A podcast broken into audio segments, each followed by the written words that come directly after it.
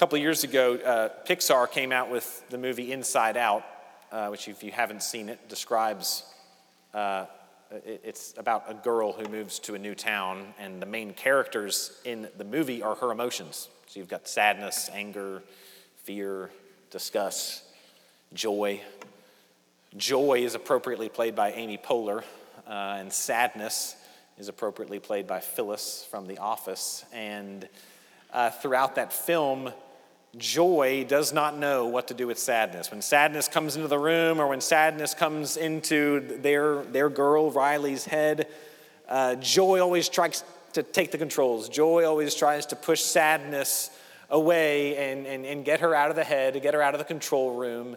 Uh, she just doesn't know what to do with her. She doesn't want her to ruin the vibe, to ruin the moment.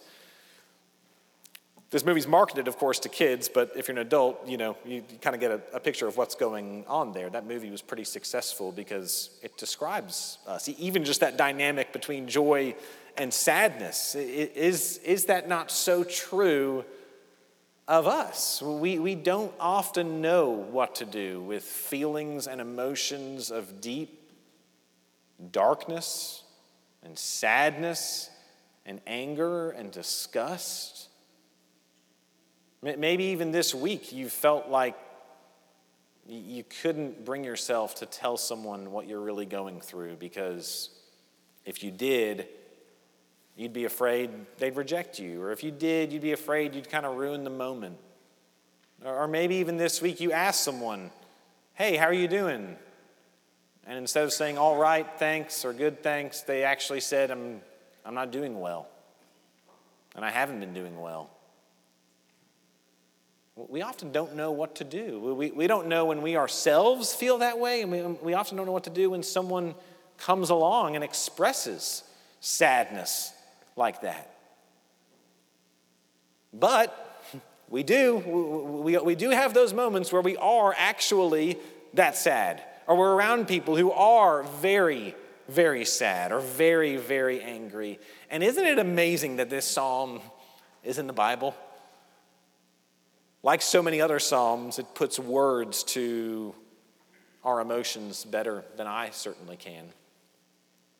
It was written, like I said earlier, by the people who would have led Israel in worship. This psalm would have been prayed together, sung together by the people of Israel.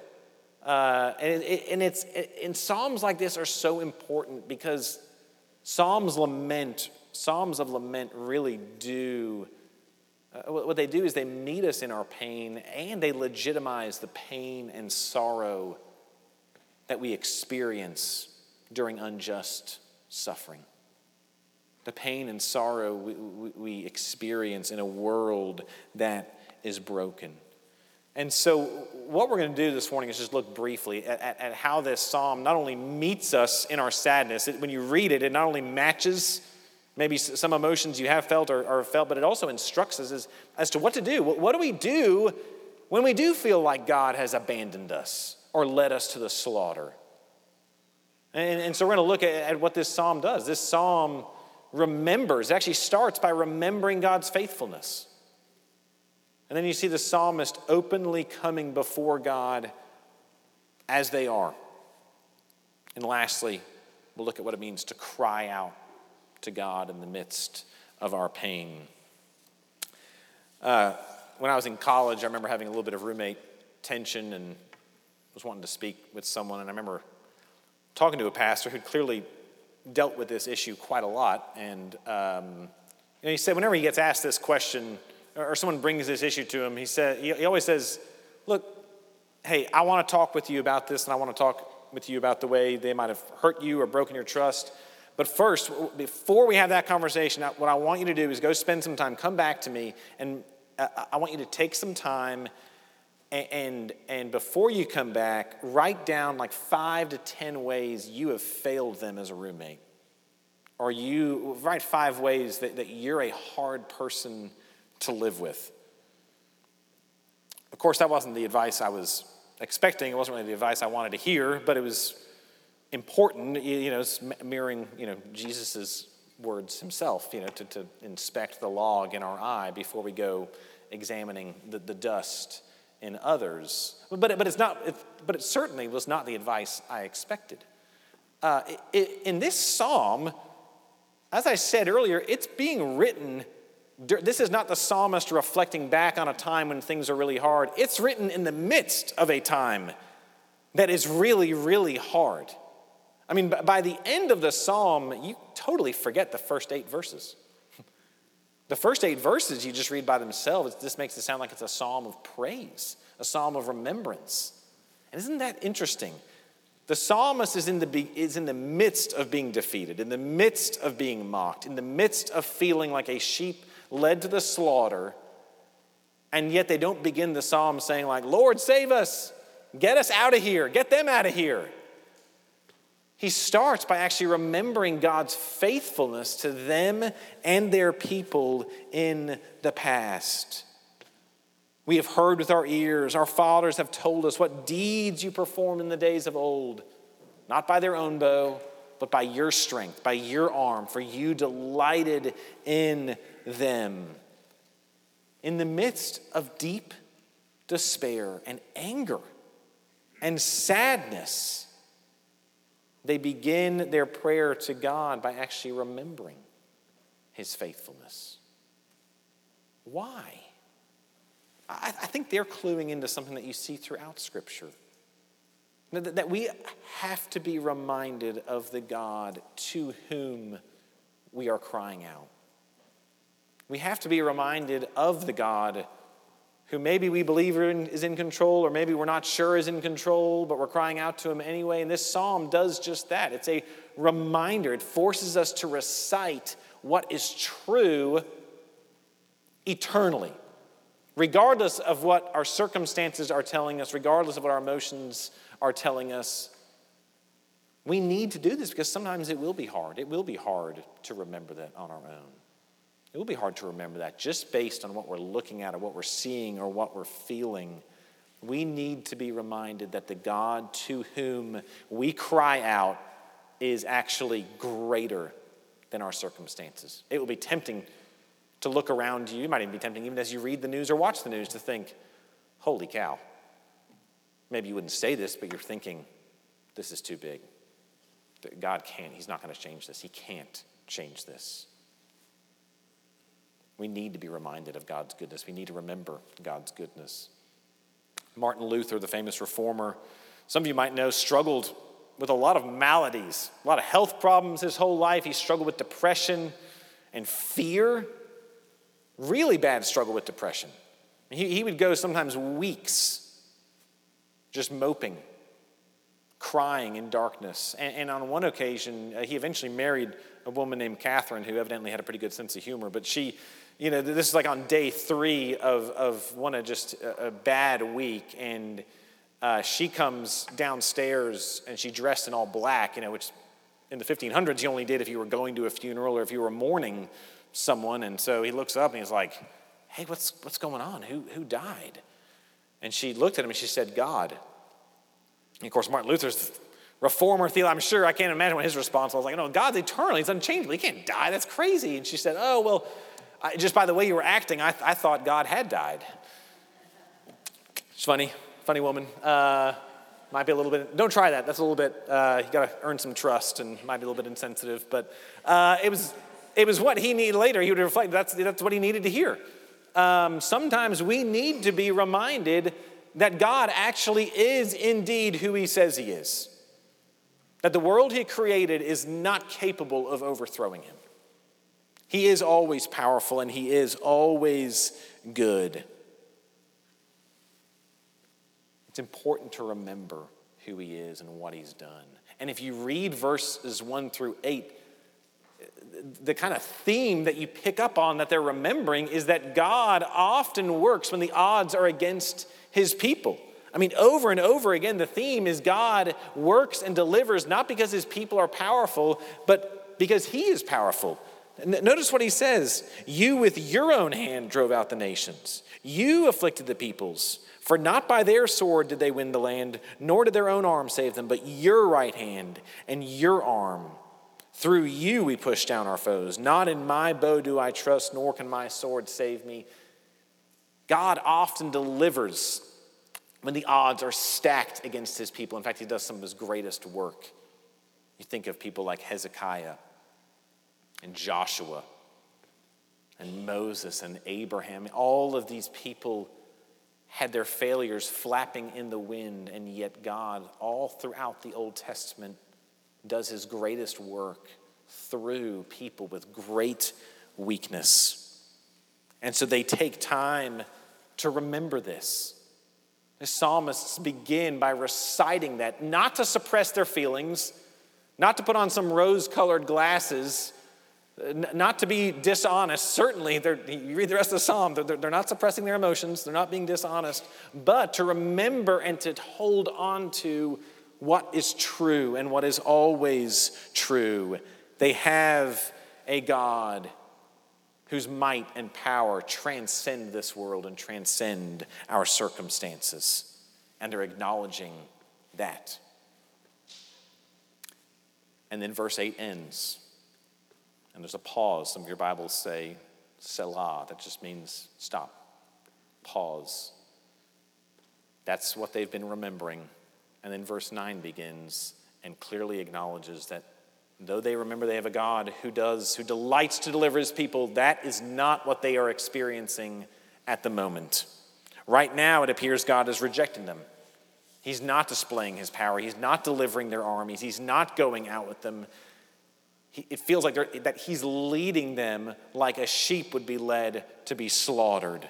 And on top of that, their enemies are mocking them. They don't have a home.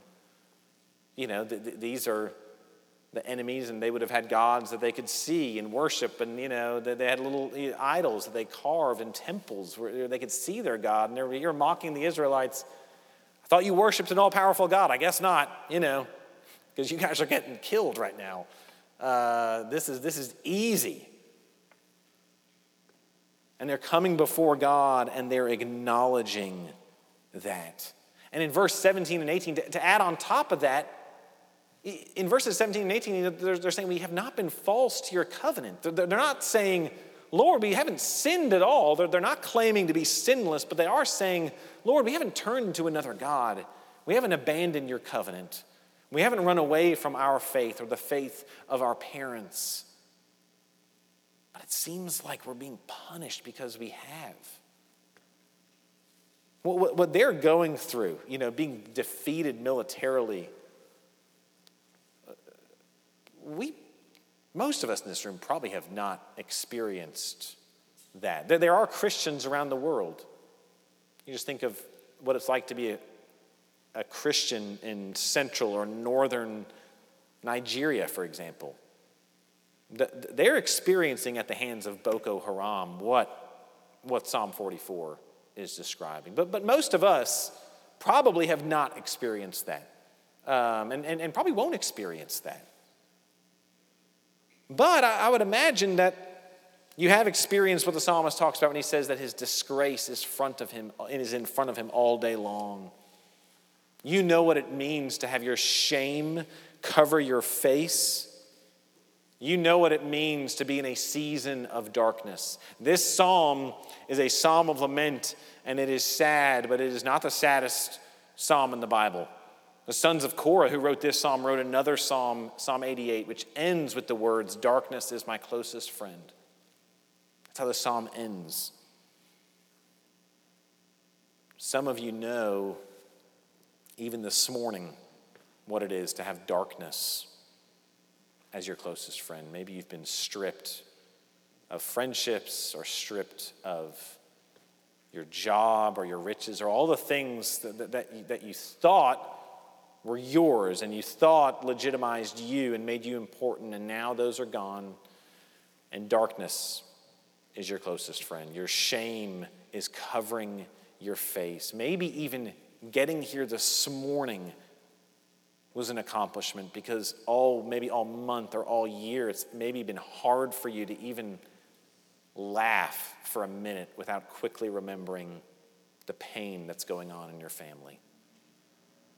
Or maybe it's even hard for you to sit across the table from someone because you've got something in your life that you haven't confessed, you haven't brought to anyone, and you're always reminded of your disgrace. It's a year of loss. Some of you have lost people that you love. Others of you are just in a place of darkness and you don't know why. That's why Psalms like this are so important because they, they not only meet us, they not only match this. I'm sure this is true of you. When I read the Psalms, sometimes whether, it's, whether I'm in a season of celebration or darkness, these Psalms often put words to what I'm feeling much better than I ever could. And so maybe you're here this morning in the midst of feeling Psalm 44 ish, and you don't know why. You feel just the way they're describing, and you're, and you're not sure why you feel that way. The invitation here is to lament, is to come to God honestly and openly. Philip Yancey, Christian author, wrote a book uh, called Disappointment with God. And in that, he talks about his relationship with a man named Carl, who was a lieutenant colonel in the Air Force. A powerful guy, high achiever, highly respected by his peers, had a lot of people working underneath him, physically fit, and one day got into a bicycle accident that left him paralyzed. And so now you had this man who's powerful, respected, has people working for him. Now all of a sudden, he can't do simple things like clean himself or feed himself. He's got rods in his body, had to go through numerous surgeries. But he said that those weren't the worst part. He said this I must say, though, that there has been one change more difficult than any of those adjustments, even more difficult than the why questions that I can't help asking. God's presence has withdrawn. Just when I need God the most, I can no longer sense Him. I keep on praying and believing, but it's as if I'm praying to the ceiling. I get no response. What do you do? when you feel like that, when you honestly feel like that. We need to lament. We have to lament. We are a culture who's just not good at this. We're not good as a broad culture. We're not great as a Christian culture. We don't know what to do. That, that Amy Poehler, that joy sadness thing is way too accurately depicting us. So, so, what do we do when we feel like we're not getting a response, that God's presence has withdrawn? This psalm invites us to lament, to bring to God the problem we have, not the problems we wish we had, to bring to God the doubts we have, not the doubts we wish we had. To come to God as we are, not to come to God as we wished we were, or as we hoped we were, as we thought we should be, the invitation here in this psalm and throughout Scripture is to come to God as we are. We know in your head, Jesus says, Come to me, all you who are weary and heavy laden. I know God says that, but so often it's hard to actually come the way I really do feel. The invitation is to come openly and honestly. You think about Jesus throughout his ministry commends children. Commends the faith of children to come as children. You think, how do children come? When they need something, when they feel something, they're pretty honest. You know, they're, they're not really caring that, that there's, you know, people you respect around. They just want to let you know what their problem is and what their thinking is right now. And Jesus commends that and invites that.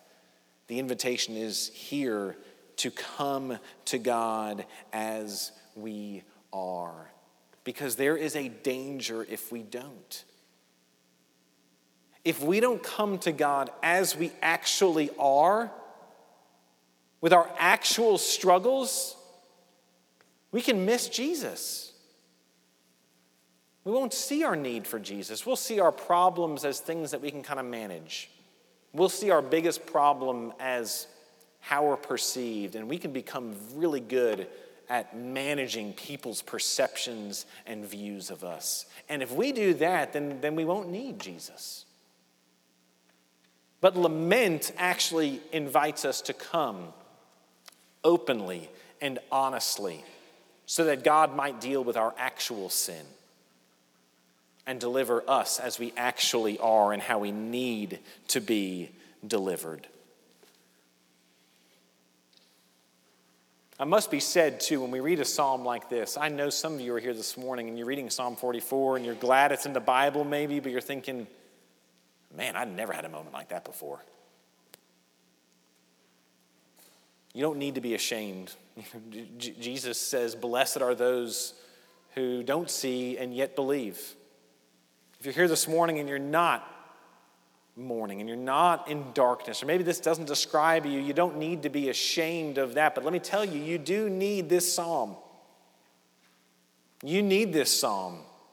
And, and people who are going through this need you to come alongside them. And you need this psalm because Jesus promises that in this world you will face tribulation. You may not be in a season right now, but there are seasons coming that will be hard, where you might sense you might feel like a sheep led out to the slaughter. And this psalm actually gives us, gives us a voice to come to God when we feel as if that were true. It could be easy when you read this psalm, though, to think, man, is this just like a venting? Or is the psalmist just venting to God? There's these things that have become popular in Britain. You can pay 15 pounds, I learned, uh, to go into a room during the Christmas season uh, they're called rage rooms, and they've, they've noticed that there's high anxiety, high depression, high angst during the holiday season. And so, starting in November, they'll set up these rooms throughout the city, uh, and you can pay 15 pounds or decorated. It's a room that's decorated with Christmas decorations, Christmas tree, and you can pay 15 pounds and bring a sledgehammer and destroy it um, to kind of vent and to deal with your anger. Certainly, God is calling us to be open and honest. But this is so much more than just venting. Surely we are called to be honest with our emotions, to come openly and honestly about who we are. But this psalm is also a call for us to remember that that is not the whole story. Certainly it is true of us. Certainly it is going on right now but also to be reminded that it is not the whole story. This psalm does not end necessarily on a, on a happy note. It does end on with a plea. Notice how the psalm begins to end in verse 23 Awake! Why are you sleeping, O Lord? Rouse yourself. Do not reject us forever. It's amazing how many times in the scripture God is cried out to by those who think he's sleeping. Even Jesus' own disciples, you think about this, many of them were experienced fishermen. They go out and there's that storm in the lake, you remember?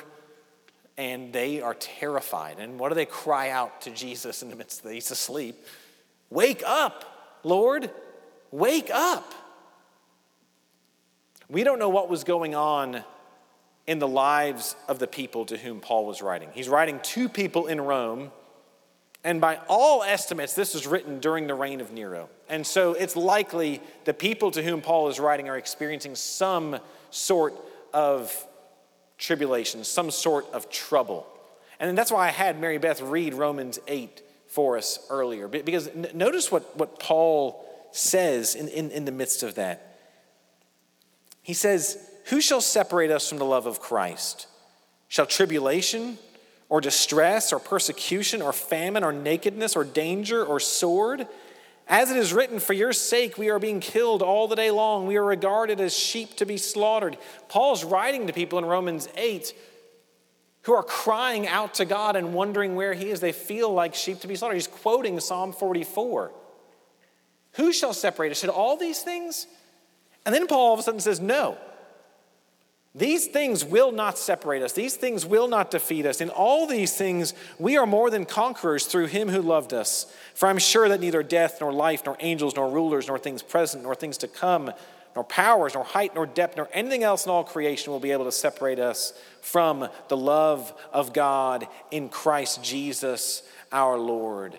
No, Paul is saying, these things will not have the last word sadness, death, famine being led out to the slaughter like a sheep. These things will not win. In all these things, we are more than conquerors through him who loved us. through Jesus who loved us. Paul can say no because of Jesus. And you think about this, this is, this is amazing. What Paul is saying here is, is that Jesus has defeated that suffering. And he can say that because Jesus entered into our suffering first. You think about Jesus' last week of his life, even his last moments, and how much they mirror Psalm 44. Verse 14 of Psalm 44, they cry out, God, you have made us a byword, a laughing stock. Jesus is mocked on the cross. He's laughed at, King of the Jews, Savior of the Jews. You can't even save yourself. Psalm 44, verse 17 This has come upon us, though we have not forgotten you. We have not been false to your covenant. The writer of Hebrews says that we have a Savior who has been tempted like us in every way, yet without sin. Paul will write to the Corinthians that God made him who knew no sin to become sin that we might be that we might become the righteousness of God. Verse 12, the psalmists cry out, You've sold your people for a trifle. It seems like they've just been sold given away for no high price. Jesus himself was sold for 30 pieces of silver. Verse 23 Awake, why are you sleeping, O Lord? Why do you hide your face? Jesus on the cross, my God, my God, why have you forsaken me? Jesus went through all of that so that when we cry out to God, when we're using Psalm 44 as a prayer because we don't know what else to pray, we're crying to a God who knows what it is to be abandoned, who knows what it is to be mocked, who knows what it is to be betrayed, who knows what it is to have darkness cover the sky and cover his face. We have a God who can actually meet us in that. But the reason for Paul's hope is not just because of that, because Paul says we don't just have a God who went through that, we have a God in whom we are conquerors. If you trace that cry for God's steadfast love, Lord, rescue us according to your steadfast love. You will, if you trace God's steadfast love from Psalm 44 through the New Testament, you will see that it goes straight through the resurrection, that we have a God who is so committed to keeping his promises that he will not only die for his people, but he will defeat death in order that his people might live in order that death and sadness and darkness will not have the last word. And so that when we cry out to God, Lord, redeem us and rescue us according to your steadfast love, we can actually do so with hope, with full knowledge that we do have a God who keeps his promises. Let me pray. Father,